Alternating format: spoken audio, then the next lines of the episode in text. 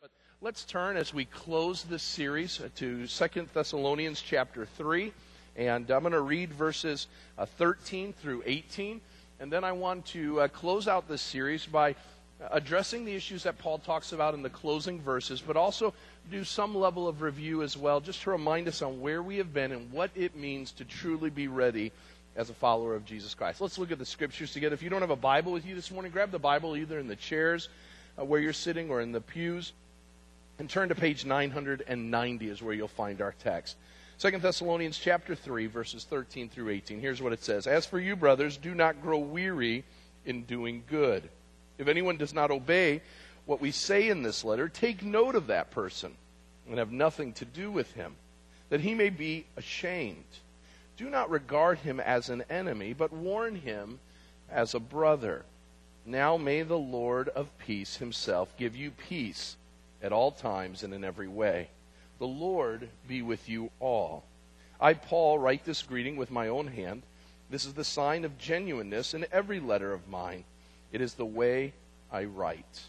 The grace of our Lord Jesus Christ be with you all. Let's pray. Father God, it is good to be in your place with your people, to lift up your name in song, uh, to enjoy the fellowship of, of brothers and sisters in Christ who, uh, Lord, are seeking to honor you in all that they say and do. It is now our privilege, Lord, to open up your word and to learn as to what it has to say to each and every one of us, to look at the example of the impact that that same word had on the lives of people so long ago. Lord, I pray that we would take what is shared with us this morning from the hand of the Apostle Paul, but from your mouth, uh, the truths that will give us guidance and wisdom and insight as to how we are to live in a way that honors you and brings glory to your name. So, Lord, I pray you'd speak through me and you would speak to your people uh, so that we may be changed as a result. In Christ's name we pray. Amen. This morning I want to ask the question Are you ready or not? As a child, uh, we used to play games. We spend a lot of time outside. And one of the games we would play as small children was the game hide and seek. You know the game. Uh, you'd get a group of kids together, and one person would be it. That person then would find a place where they would close their eyes, usually a tree or some sort of post, where they would put themselves next to it, hiding their eyes, and beginning the countdown.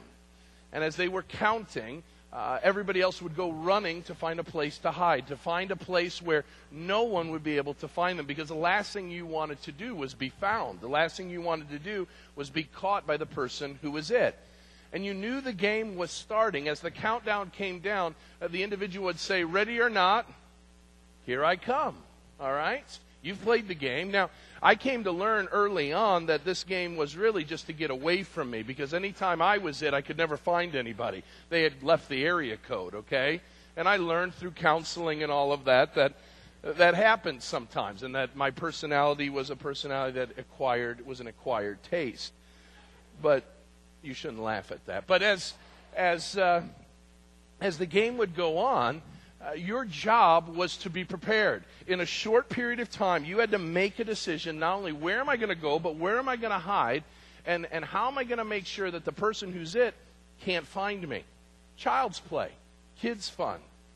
But if you apply that game or that idea to the spiritual realm, to our Christian life, then it becomes a profound thoughts.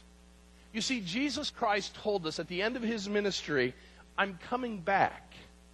Every Christian, every Christian who holds true to the scriptures believes that Jesus Christ one day will come back. And that in his second coming, he will separate those who are righteous, who have been found righteous in his eyes, and those who are unrighteous, those who have been obedient to his word, and those who have been disobedient. And Jesus has a countdown going on. And we don't know what that countdown is. Only the Father in heaven is aware of it. But at some point, Jesus is going to say, Ready or not, here I come. And in that moment, if you think, well, you know what, when I hear that, I still have a little time uh, to find a place to, uh, to be ready.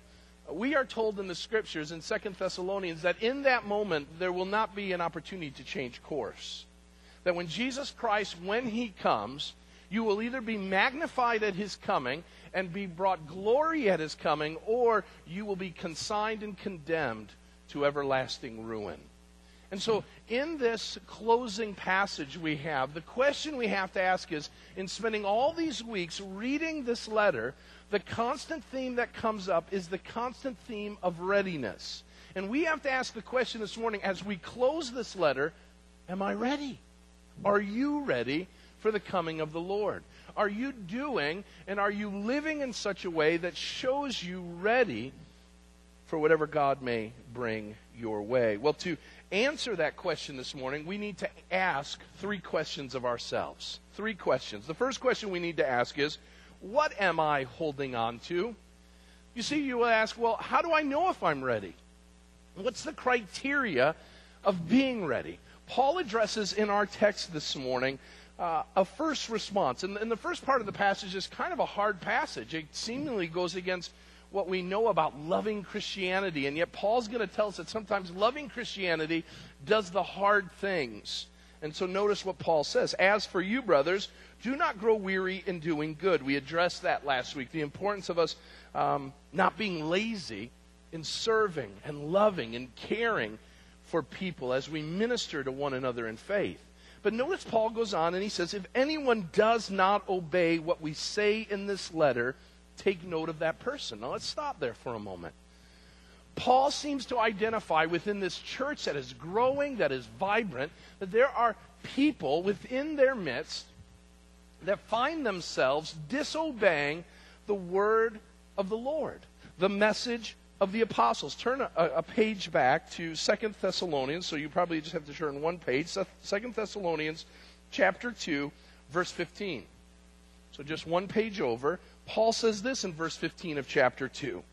He says, So then, brothers, stand firm and hold to the traditions you were taught by us, either by our spoken word or by our letter so Paul gives this picture that if he commands people to hold on to the truth that he's teaching, and then says, Be careful of those who disobey the truth, that you can be a person within a God centered, Bible believing church. You can be a part of all of the activities and find yourself out of step with God and His program for you, His people. What it means is, is in the church at Thessalonica, Paul was speaking out to people who, in essence, were hanging around the church, but weren't hanging around Jesus. Who enjoyed the activity, but weren't being changed by the gospel that was being preached to them. And Paul says, listen, you have to take note of such people. Now, before we go on too far here, Paul says that one of the key criterias for a follower of Jesus Christ is that we will hold on to the traditions we've been taught. When we spoke on this a couple weeks ago, we were reminded that this phrase hold on to was a nautical term, a term for sailors. And it was speaking of the choppy seas that a sailor might endure during a storm. And the job of the sailor was to find something on the deck to hold on to so that he wouldn't be tossed to and fro as the waves hit the ship. And so he would find something secure, something that wasn't, it was immovable, something that, that uh, he could have full confidence and, and, and uh, trust in that it wasn't going to move. And Paul says that for a Christ follower, the job that we have is to hold on to the truth of Scripture. And that's one of the key characteristics that we have as followers of Jesus Christ. Are we, in the good times and in the bad, in the sunny days and in the storm, are we holding on to the scriptures, if you will, as our life vest that keeps us afloat? Now, notice what Paul says. He says, okay, are you holding to the truth? Are you holding to the truth? Well, that question I can't answer for you. You can't answer for me. But it's a reflective question we have to ask. And we have to ask it of ourselves as one who professes with my mouth that, that Christ is all that he is, that the scriptures are all that, that I believe them to be, if that belief and profession is true, then how am I living that out? Is that true in my daily walk? Well, seemingly there were people who professed Christ, who were involved in the church, who had no intention of following the commands or traditions that Paul was teaching. They were unwilling to hold on to the truth that they had been taught. Now, how do we know if we're doing this or not? How do we know if the Word of God really is something that we hold on to, or it's simply a tradition of things that we maybe believe but don't live out? I want you to see a couple things about what the Word of God does. You will know if you're holding true to the traditions you have taught by three things. Number one, the Word of God will cause, as Paul tells the Thessalonians in 1 Thessalonians 1, and then also 1 Thessalonians or 2 Thessalonians 1, that your faith will be stretched. Your faith will be stretched. Turn to your Bibles for a moment, just back a page again to 2 Thessalonians chapter 1. Paul says this in verse 3 We ought always to give thanks to God for you, brothers, as is right, because your faith is growing abundantly. Let's stop there. Your faith is growing abundantly. That idea of growing abundantly is literally super growing in the original Greek. It speaks of an, an abnormal rate of growth, a rate of growth that people will take notice. Now, we are always surprised by the, the rate of growth of things, our children. I'm watching my three boys grow. And it is crazy, especially our oldest son. He's growing like a beanstalk. I mean, he is just growing all the, he's eating all the time as well, but he's growing. And, and it's an amazing thing. As, as uh, we look at the fields that are around us, we always have the phrase, and it's, it's pretty amazing because of technology and the way things are going. We used to say a good crop was knee high by the 4th of July. Uh, a couple of years ago, and maybe even it was last year, uh, it was well, uh, you know, eye high. And uh, so we have ways of measuring growth. We have ways of seeing is, is this growing at the rate that it should? And what we see is that the Thessalonians, Paul says, are growing abundantly. They're growing at an abnormal rate out of the realm of, of what can be explained. These are young believers They've turned away from their idols. They've turned away from their selfishness and sin. They've given themselves to the Savior Jesus Christ, and they're growing at an abnormal rate of speed. It was amazing, people. Well, the question this morning is, is if you are one who holds to the word, then you should, you should see growth, spiritual growth, a growth of faith in your life. Well, how do you know if your faith is growing? I mean, how can we really tell? Faith is something really that's invisible. How do you measure faith? It's not like you can get on the scale, as if you any of us want to do that, to get on the scale and say, "Oh, I gained four pounds of faith this week." It doesn't happen that way. So how do we know? I think there are four questions we have to ask with regards to our faith. Number one, am I growing in my relationship with Christ and His church? The question I have to ask is, is is my relationship, if I'm going to measure my faith, I'm going to measure it in relationship to my walk with Jesus Christ. And so the question you have to ask this morning, are you growing in your faith, is am I closer to Jesus today than I was six months ago? Now, we rate that in our relationship with other individuals. In my relationship with my wife, Amanda, I can assure you that I know and have a, a greater and deeper um, love and interaction with Amanda today than I did five years ago, 10 years ago, 18 years ago.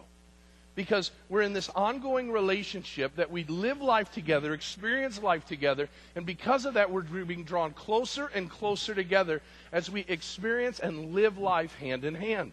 And so it goes with our relationship with Jesus Christ. Am I closer? Am I in a deeper relationship with Christ than I was at a time previously. Many of us as Christians have allowed our faith to be stunted. And we look back to at some point early on in life, whether it was a youth group experience, whether it was serving as a young uh, individual uh, adult in the church, maybe it was early in your marriage, maybe it was when your kids were young, uh, a moment where the church was really on fire. You look back and you say, That's where I was on fire for the Lord. And what Paul is saying is the Thessalonians didn't look back to when they were on fire for the Lord. They looked at the present. Their faith was growing.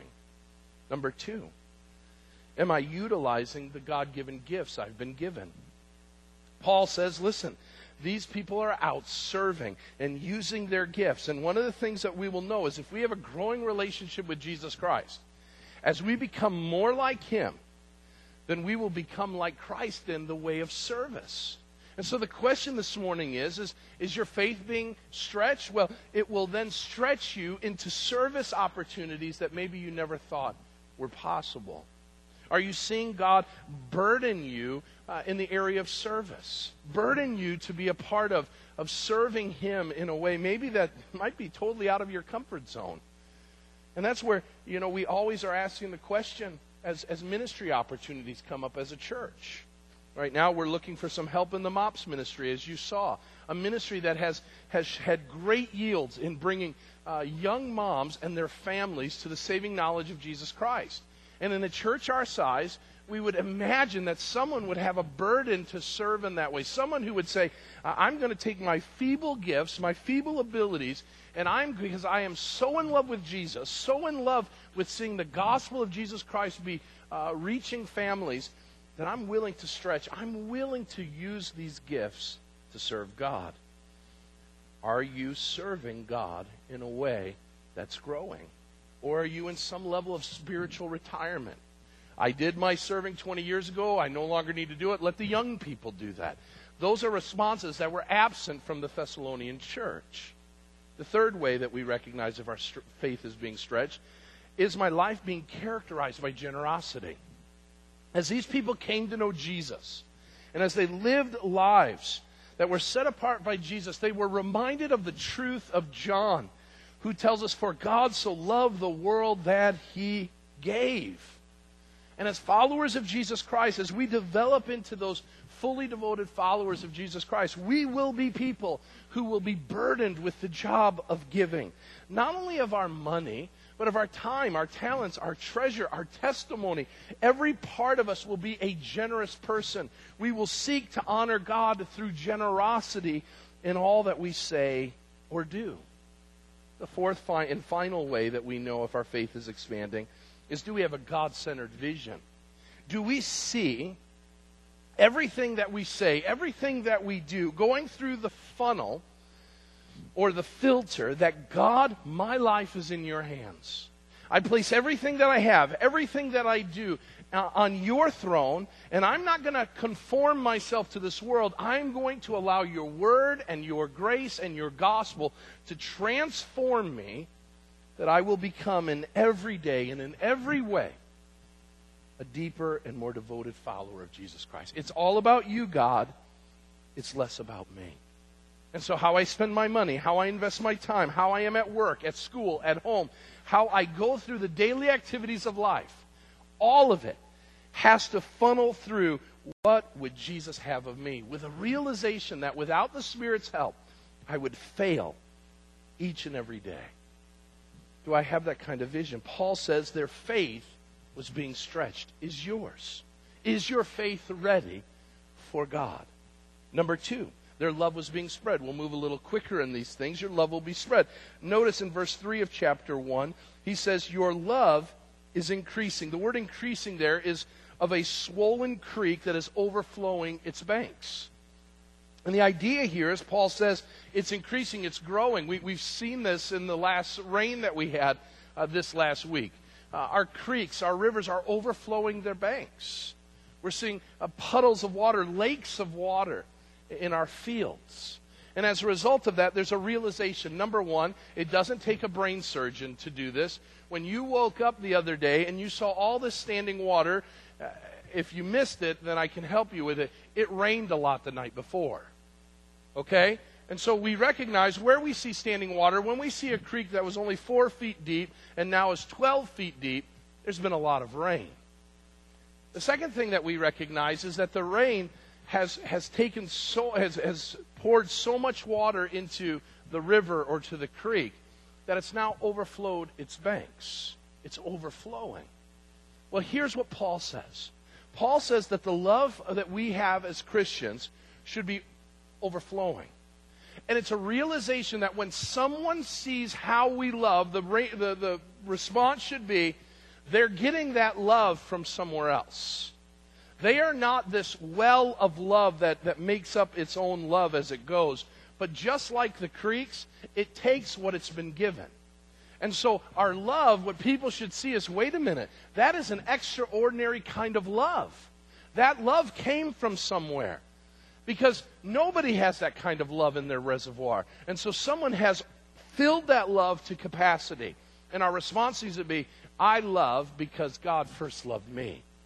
I love because Jesus Christ showed me what it is to seek and to save that which was lost. I love because God is love, and He has taught me that the greatest of all commandments is to love. But notice, how do we know if our love is, is being spread in that way? Notice, first of all, the, the stretch of it or the width of it will grow. As we look at creeks that have been overflowing with, with water, we will see that they no longer fall into the channel that they were once in. They now have spread out. As we drive to uh, a church every day, uh, we go by a pasture where there's a set of cows. And it's pretty sad every time it floods because it has a winding creek going through it. And we will see half the herd on one side of the creek and half the herd on the other side of the creek. Because usually during the normal course of events, they're able to walk across the, uh, the creek without any trouble. But now they can't because the water has gotten wider and deeper. And as a result of that, they're unable to, if you will, pass through as they did before. Our love should spread as well. While we start with this little creek of love, as God pours his love into our lives, the, the channel of love that we have should get wider and wider. Well, what does that look like? The Thessalonians, their love were t- was touching people it had never touched before. So being ready for Jesus Christ, to be a follower who's ready, is a person who loves in such a way that your love is touching people that it didn't a year ago.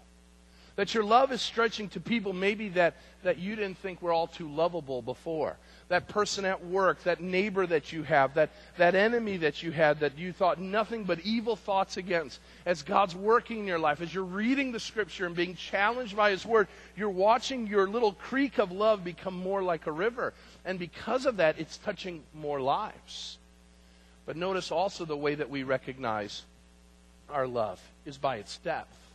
That same creek that I'm talking about didn't just grow wider, it grew deeper.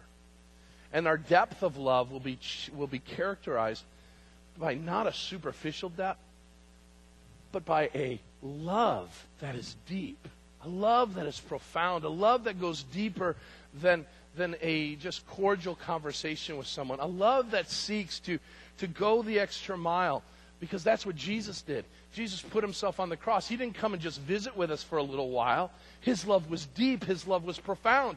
He walked this earth, he talked with us, he endured all kinds of sorrow and pain so that he could go to a cross and do the most loving thing anybody could do. He laid down his life for his friends. Is your love being spread? Is it expansive? Paul says to be ready, your faith must be stretched, your love must be spread, and your hope must be sure. We'll talk about this in a moment, but let's just address it while we're here. Paul goes on and he says in 1 uh, Thessalonians chapter 1 that these people had a steadfastness of hope. And the idea here is how do I follow God? How well do I follow God when life gets tough? When life is difficult? The Thessalonians followed God amidst afflictions and persecutions. And so uh, when life gets tough, you have two options. Remember the story of Job? Job is afflicted with all kinds of sorrows, trials, and pain. He lost much of his family, most of his wealth. His health failed him. And his wife, in the moment of calamity, comes to him and shares with him one response when bad things happen. She says, Curse God and die, Job. Get angry at God and just be done with it all. And of course, Job, being the wise man he does, he turns away from his wife's uh, foolishness and he says something that we sing about in our songs uh, though he gives and takes away, blessed be the name of the Lord. And the one way that we'll know if we're ready or not is in the hope that we have, not in the moments of trial and tribulation that we're turning away from God, but is there a perseverance that God is in control, that God loves us, and though it may be difficult at the time, that God will use all these hard things to further his kingdom, to bring character and perseverance into our lives, and to mature us to become more like him. How do you view the trials and tribulations that you face? Is your hope sure? What are you holding on to this morning? Number two, who are you hanging out with? Paul says if you're going to be ready, you got to hang around with the right people. The proverb says bad company corrupts good character. And so Paul now addresses okay, now that we've told you you've got an option, you can hold on to yourself or you can hold on to God's word. You can hold on to the things of this world or you can hold on to Christ. Paul says the way, the decision that you make with regards to that is going to be based on who you're hanging out with. So let's pick our friends right. Let's pick who we're going to hang out with right. Now, what Paul isn't saying is, is that uh, not to hang out with people in the world. He's not addressing the world, he's addressing inside the church. Who are you to be interacting with? And notice what Paul says. Paul says, As for you, brothers, do not grow weary in doing good. If anyone does not obey what we say in this letter, take note of that person and have nothing to do with him, that he may be ashamed. Do not regard him as an enemy but warn him as a brother. Let's address this for a moment. Paul says our readiness will be strengthened or hindered by the company we keep. And so we've got to determine whether or not the people we hang out with are obedient to the word or they're lazy and lax in their walk with God. And Paul says that it seems that the Christians in Thessalonica were being dragged down by people who hung around the church but who had no intention of following Christ. They weren't willing to listen to what Paul said. So Paul says there's three things you need to do. Write these three things down. Number one, acknowledge their character. Acknowledge their character and conduct. When was the last time you spent time looking at the people you hang out with? And instead of just saying, well, they're, they're funny, or they're popular or, or they're my kind of people or they like the same things I do, that you ask the question are they people of solid Christian character and conduct? Who are they really? Are they people who find themselves devoted to the person and work of Jesus Christ in their life? Are those people around you, are they walking with the Lord in a way that helps you? That motivates you to be a stronger believer? Are they people whose life and character scream, I'm in love with Jesus? Or are they people who, in name only or in their name tag, say, I'm a follower of Jesus Christ, but, but don't ask me how I live it out? Don't ask me how I show God that. Just believe my message. Paul says, acknowledge their conduct and character. Notice he says, take note of him. We need to take time and look at who we're hanging out with and asking the question are these people helping my relationship with Christ or not? If we find out that they are helping the relationship, then move along, enjoy the friendship, enjoy the fellowship. But if they find them, if you find them to be wanting in that way, where they're hindering your walk, where they find themselves uh, being more of a table setter, okay, or a place setting uh, than actively involved in the relationship with Christ, Paul says, avoid their company. Write that down. Avoid their company. Notice what Paul says. Take note of that person and have nothing to do with them. Wait a minute, Paul. I thought we were all to get together and have group hugs. I think we were all supposed to sing kumbaya around a fire. I thought that the church accepted everybody in every way. But listen, the church is to accept people who say that they are looking for a, a relationship with Jesus Christ. But we need to be careful because we recognize that there are people who say they have a relationship with Jesus Christ whose lives say something totally different.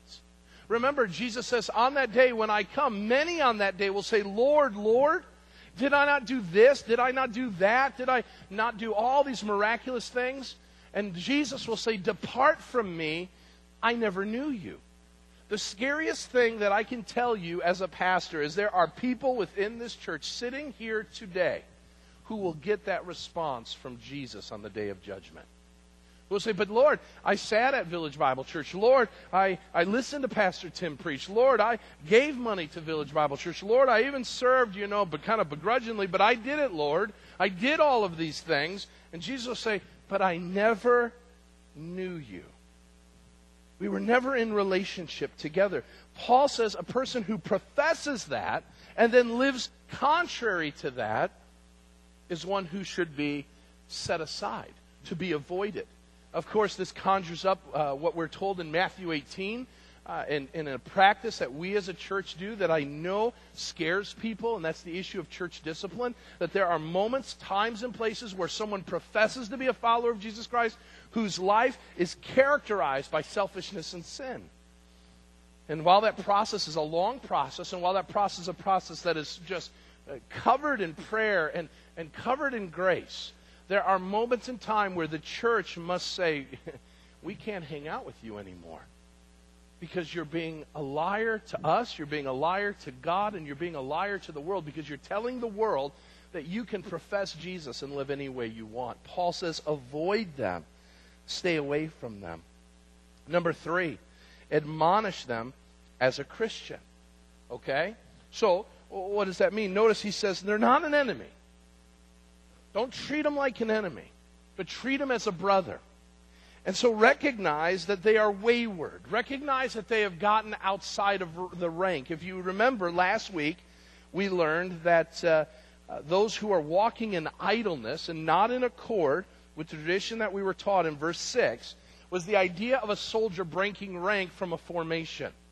And so the job of the of the Christian in the church, and the job of the church is to announce to that person, like the drill sergeant does, get back in line, get back in formation. And so, if someone is not walking in the traditions of the Lord, our job should be over and over again reminding them to come back to where they first started, where they once were, to get back into the formation that God has called them in the church to be a part of. So, we acknowledge their conduct, we avoid their company, we admonish them through love and through grace, recognizing and knowing that we ourselves could break rank any time as well. That we would recognize that we are prone to that kind of leaving as they are. So our job is to lovingly yet loudly speak into their life to return and to repent so that they might be ready for the coming of the Lord. So that then begs the question this morning what should I be looking for in Christian friendship? And while the text doesn't address it, I want to give you very quickly three things that you should be looking for in Christian fellowship. Number one, Christian fellowship, the people you hang out with, should always be pointing you in the right direction. They should be pointing you in the right direction. So here's some questions this morning, church. Does your interaction with fellow believers point you to a greater obedience to God or a lesser obedience? Are those interactions and that fellowship challenging you in the spiritual areas of your life? Do those conversations that you have within Christian fellowship speaking to you about your temptations and, and uh, proclivity to sin? In addressing the importance of not falling to Satan's schemes? Do your friends know your failings and struggles? Are your friends willing to protect you from all that the devil throws your way? When you are with them, do you feel like you're drawing closer to Jesus Christ? Or as if you're having a conversation that has nothing to do with Him? You see, sadly, for many of us, our relationship with fellow believers, that if, they, if an outsider was to see our interaction, they would see an interaction between two people, whether they're believers or not, it doesn't matter. Our conversation is never about Christ. Our conversation is never about our sins. Our conversation is never about how we can honor and bring glory to God. It's about the weather. It's about sports. It's about work. It's about the kids. And it never has Christ as the subject. Christian fellowship is not just friendship, it is a bond where brothers and sisters of Christ who are from far different places in the world have been brought together under the banner of Jesus Christ, who have been saved by the same blood, who have been empowered by the same Spirit. They get together, and it is unthinkable that two Christians would ever get together and spend any amount of time together and the subject of Jesus never come up. We need people that are going to point us in the right direction. Number two, as Paul shows us, we need people who will pray for us often. Throughout this letter, Paul has told us over and over again how he prayed for these people. And over and over again, he says to the people, pray for us. And, and we see in Christian friendship and, and those who hang out with one another under the cause of Christ that people, Christians who hang with one another, should be people who are praying for one another. And so that begs the question this morning uh, when was the last time you spent a concerted amount of time and energy praying for the people around you? Lifting them up in prayer. Do you know if people are praying for you? Have you opened your life enough that people can know what you're struggling with, can know what's concerning you, and lift you up in prayer? That's going to involve some transparency. And, and the more we get into this world and the more our culture becomes isolated, we become a people who don't pray for one another. And whatever our prayers are, they're superficial because, quite honestly, if we let them know what they should be praying for, well, they may judge us. They may think we're out to lunch. I am blessed to know that there are men and women in my life that I can call friends who know uh, the very heartbeat of my soul, who know it, who know my struggles, who know my failings, who know my proclivity to all manner of sin, who are willing to speak into my life on behalf of me to my God in heaven and, and lift me up in prayer and I eh, cannot tell you how many times I have sensed and felt the prayers of people in my life. And it compels me then in turn to pray for them. And to know them and to tell them that I'm praying for them and lifting them up. That I'm thinking them often and, and bringing them before the Lord.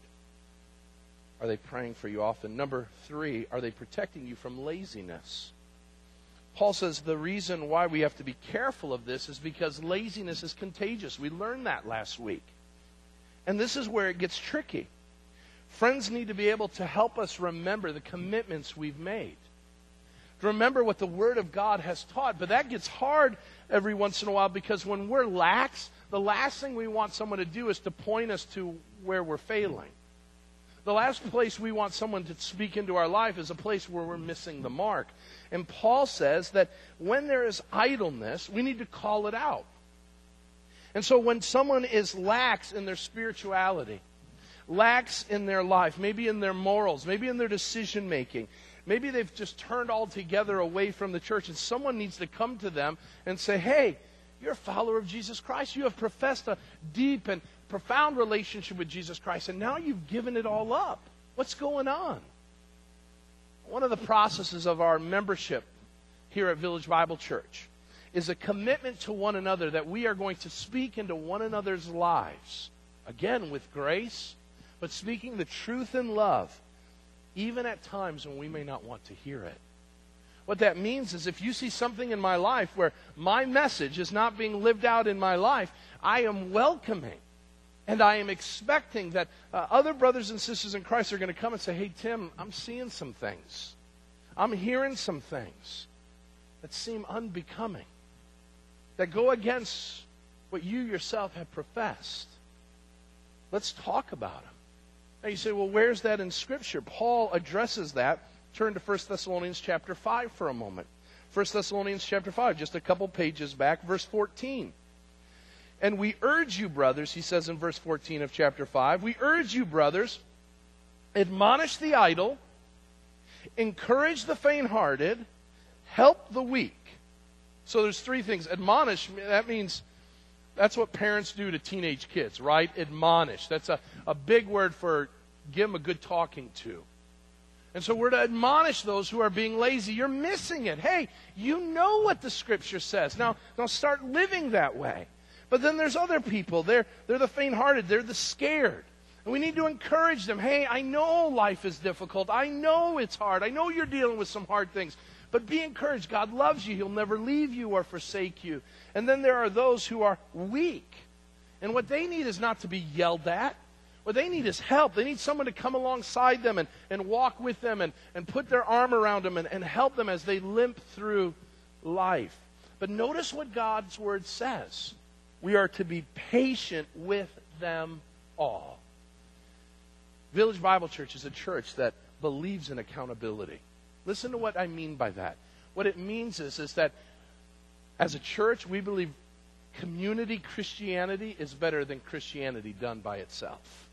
And the reason why we believe community in, in our Christianity is more important is because I can deceive myself into thinking I'm doing a really good job.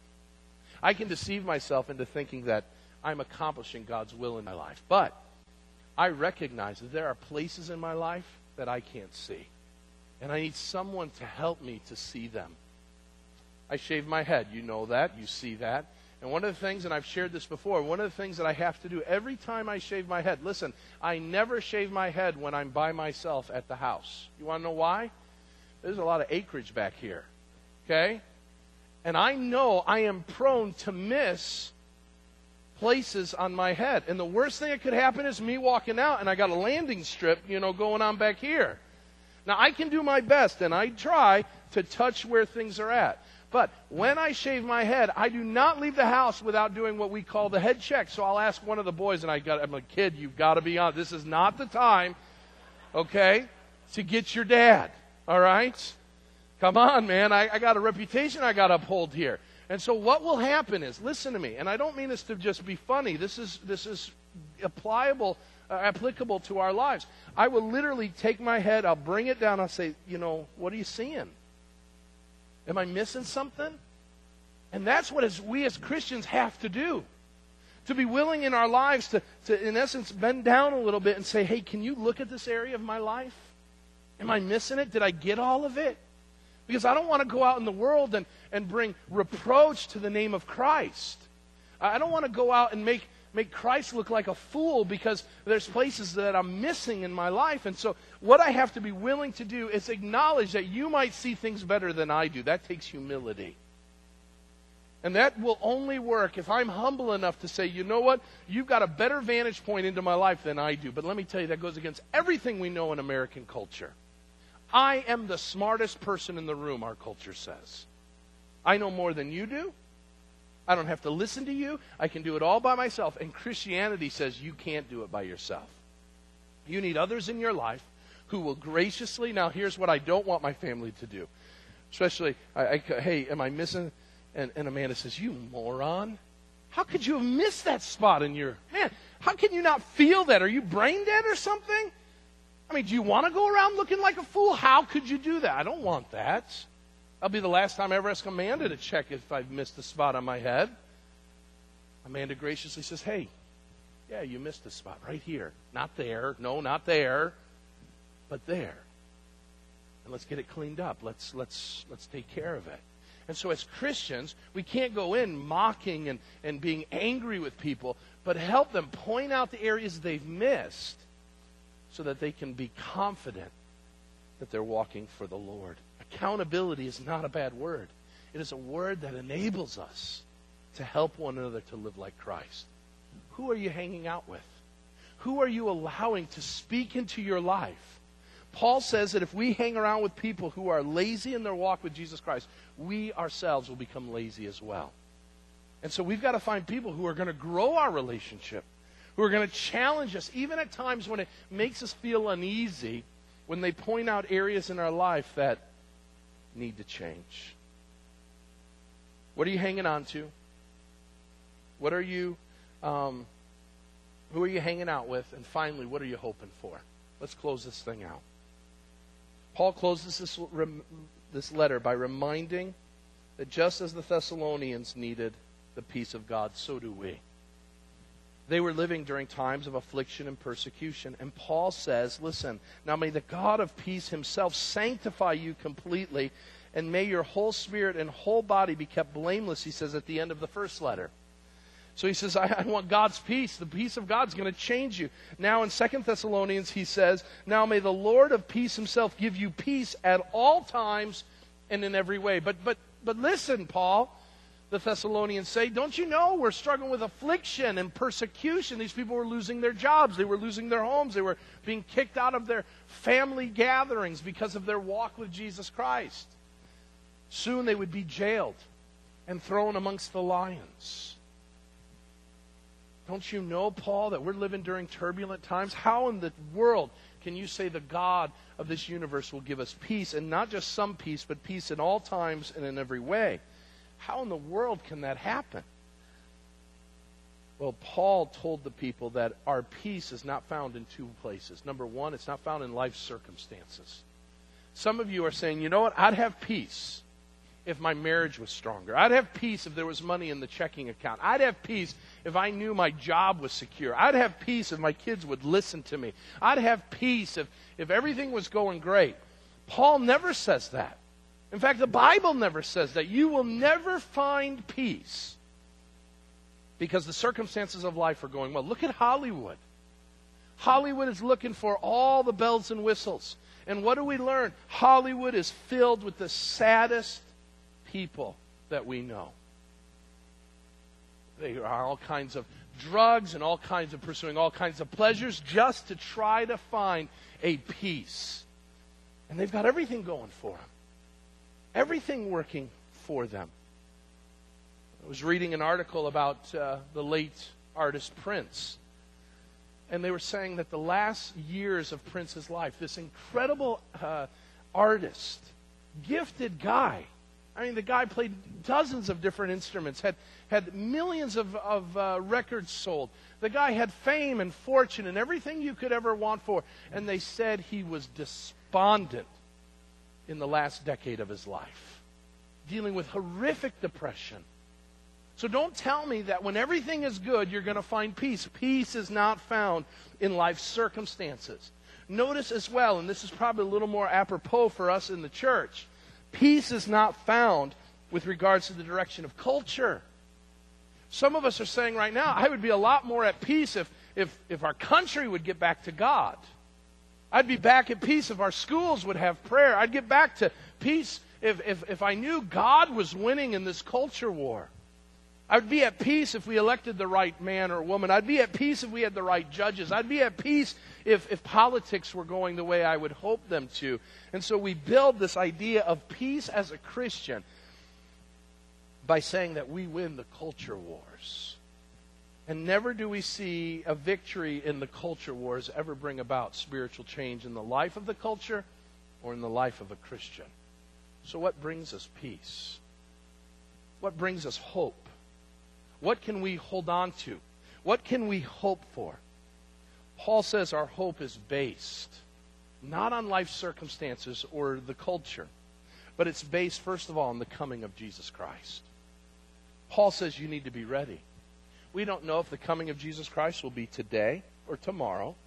We don't know if it'll be in our lifetime or the next. We don't know. But here's what we can hope for no matter the timing of Christ's coming. First of all, Christ's coming reminds us that God's plan is not complete. There's still the rest of the story to be written. And so it tells us that while we're in the middle of this, it's not the end. God has not left us and said, you know what, I'm done, I'm leaving the building. But that He's got a plan, He's got a purpose to bring all things together. The second thing that Christ's coming reminds us of is that He is still intimately and actively involved in our lives. If he says, listen, you don't, not, you don't need to be troubled. Don't let your hearts be troubled, John 14 tells us when Jesus is talking to his disciples. I'm going to prepare a place for you. And if I'm going to prepare a place for you, then I will come back and I will bring you where I am so we'll be together forever. And so it tells us that Jesus is fully aware of our circumstances. He's fully aware of our lot in life. And he is saying, Don't lose hope. I'm coming back, and when I come back, I will resolve every wrong. I will right every uh, thing that has been wrong or missing in the life of my people. I'm going to fix things. The coming of Jesus Christ is a moment in time where we can look forward to and recognize that the best is yet to come. Notice the conquering of Jesus Christ.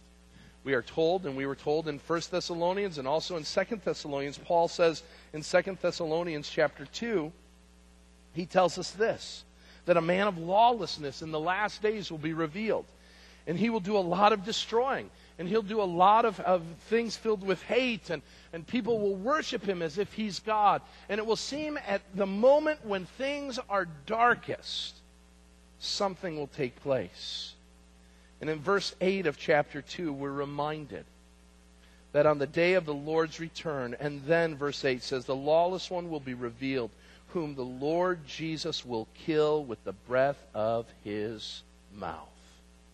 We need to recognize that at the coming of Jesus Christ, evil will once and for all be destroyed. That all of our struggles, all of our affliction, all of the things that we deal with in a fallen world will once and for all be leveled at the coming of Jesus Christ. And so we can have confidence whether it's a bad medical report, whether it's a bad financial report, whether it's a bad spiritual report, whether we look at culture and see our country uh, falling apart at the seams spiritually, we can have hope that there's a day coming where Jesus Christ will take care of it once and for all. So, what do we do between that time and now? How do we remain in a state of readiness? Paul finishes this letter and he says, Listen. Notice in 2 Thessalonians chapter uh, 3, verse 18. The grace of our Lord Jesus Christ be with you all. What do you need tomorrow? To be a follower of Jesus Christ, you need grace. What do you need when you go to the workplace tomorrow? Grace. What do you need in your marriage? Grace. What do you need when you're dealing with your kids? Lots of grace. What do you need when trouble comes? Grace. What do you need when you find yourself at the top of the mountain? Grace. What's grace? God's unmerited favor and love for his people. And so, what we need to do, like those creeks and rivers that we see now overflowing, we need to open ourselves up to the grace of God. And what that means is if we're not ready in certain areas, then we need to ask God for forgiveness. And the Bible says when we confess our sins, He's faithful and just to forgive us and to cleanse us of all unrighteousness so that we may experience in the fullness his love and His mercy. And in doing so, we will find ourselves ready.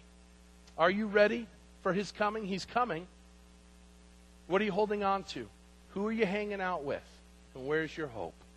Hopefully, you can answer those questions personally and reflectively this morning and make the needed changes that God calls you through His Word to do. Let's pray.